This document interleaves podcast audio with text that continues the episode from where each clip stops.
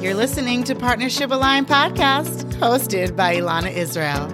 If you're a woman and you want to feel happier and more connected to your partner, and you're not afraid to do the inner work that it takes to get there, then this is the podcast for you. Hey, everybody. Welcome back to Partnership Aligned Podcast. So about a month ago, I released a reel on Instagram about the silent treatment.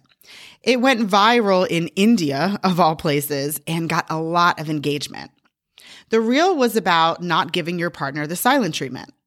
I'm not actually going to go into that topic today, but if this is something that you struggle with, I have a whole episode on it. It's episode four, The Silent Treatment or the Silent Love Killer. I'll link that in the show notes for you. But a lot of the engagement on this particular video were people asking, hey, what about when my partner gives me the silent treatment? What about when they don't want to talk or hear me out or have open communication? What about when my partner's just being an ass? So I wanted to address the topic. I mean, what do you do when your partner's being an ass? Let's talk about it. But first, I want you to ask yourself a few questions. The first question is, what are my expectations here? Expectations are premeditated resentments. And there are a few specific ones that I see getting people in trouble all the time. The first is the expectation that your partner should know what's bothering you. And I get that. Our ego tells us that if our lover was just in tune to what was going on inside of us, that would somehow make us more valuable or mean that they love us more. But your partner can't read your mind, just like you can't read theirs. It is your responsibility to communicate to your spouse when and why you're upset. The other expectation I see getting y'all in trouble is this expectation that your partner is going to be different today than they were yesterday. I always find it so interesting when clients continue to be shocked every day over and over again at their partner's pretty consistent behavior. I talked about this a few episodes ago when I told my story. I woke up every day pissed that my husband was the same as yesterday. My emotional freedom came the day I stopped expecting him to have some kind of one eighty overnight and just really started focusing on me. If you know that expectations are something you need to work on, check out episode six called Are Your Expectations Causing You Pain? So once you've got your expectations in check, now the second question I want you to ask yourself is, have I had an honest, respectful, direct conversation with my partner?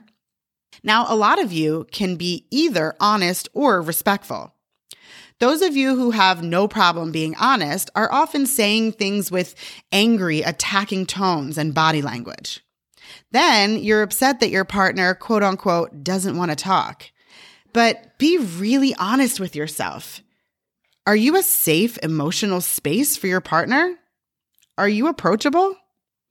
Then there are those of you who can be respectful but not honest. Yes, I'm talking to you, my dear, dear people pleasers. Trying to keep the peace and not talking about what's going on inside of you.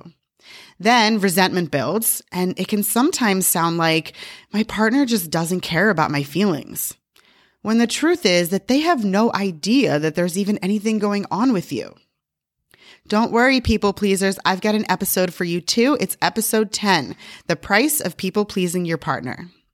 Okay, now, if you've checked off the above boxes, meaning that you have reasonable expectations and you're a safe person to talk to, then let's just assume that your partner really is just being an asshole. So now, what do you do? Well, the way I see it, you have two choices. You can live in a reactive state of mind or a proactive state of mind.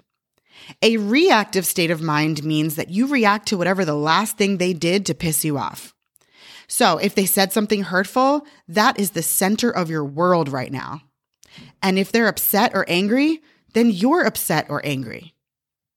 Some of you are waiting for me to tell you how to change your partner, but I'm so sorry you're listening to the wrong podcast. I like to keep it real. And the real is that your partner is the way they are because they're choosing to be that way. Even if their feelings and actions come from something as deep as childhood trauma, they are choosing to not get the help for that. I won't go into the psychology of it, but the gist of what I want you to know is that the way that they are now feels safer to them than doing the work of changing. You cannot change your partner. Let me say that again. You have zero power over your partner. None. Nada. Zilch. Getting that into your head is the kindest, most loving thing that you can do for yourself. It gets you off the roller coaster, gives you back your agency.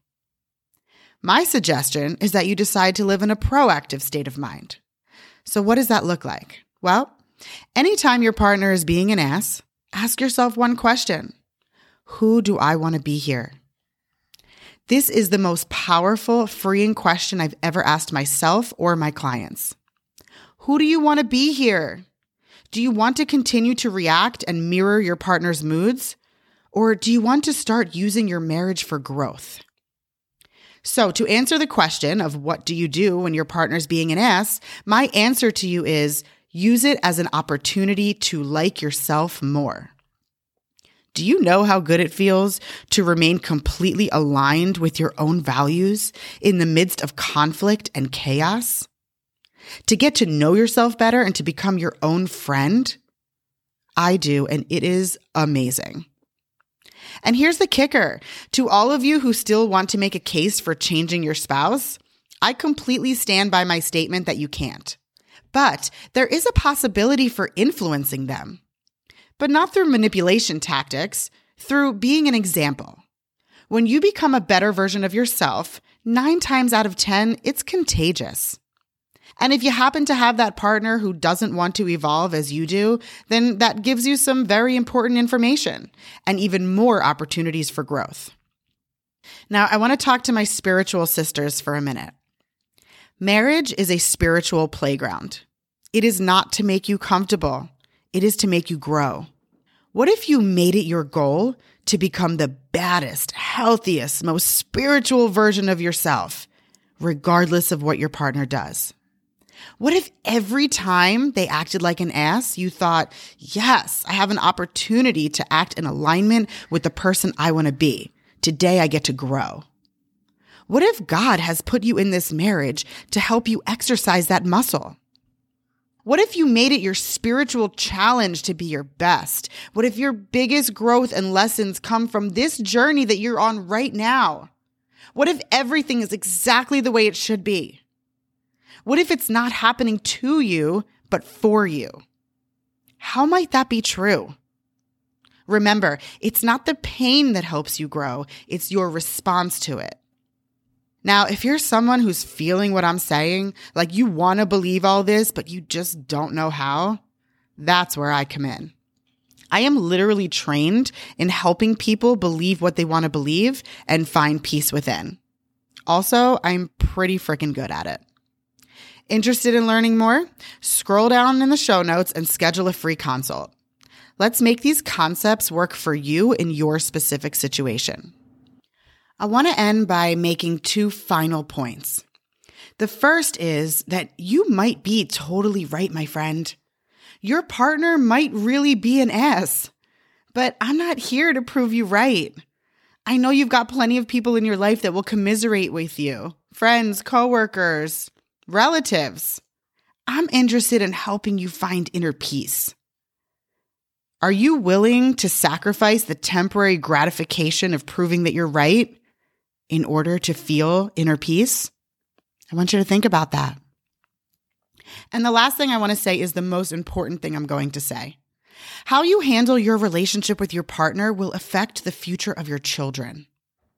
In all my years as a therapist, the thing that I've counseled on most was how someone's love life is a result of how love was modeled for them growing up. If your partner is not doing a good job of modeling healthy love, you have some options. Don't ever tell yourself that you don't. You could always leave, but you may not want to, and that's okay. So if your goal is to stay and find inner peace, then your options are as follows. Either you keep riding that roller coaster ride with your partner, modeling that even more firmly for your kids, or you show them what it looks like when a healthy person decides to step off the ride and find solid ground. Have a great week, everybody. Talk to you soon. Thanks so much for listening. If you like what you heard today, then show some love, rate the show, and leave a review. And take a screenshot, post it on Instagram, and tag me at Partnership Aligned. And don't forget to check the show notes for your free copy of my twenty-one questions that will bring you and your partner closer than ever. If there's one thing that I want you to get out of this show, it's that a healthy relationship, it always starts with a healthier you.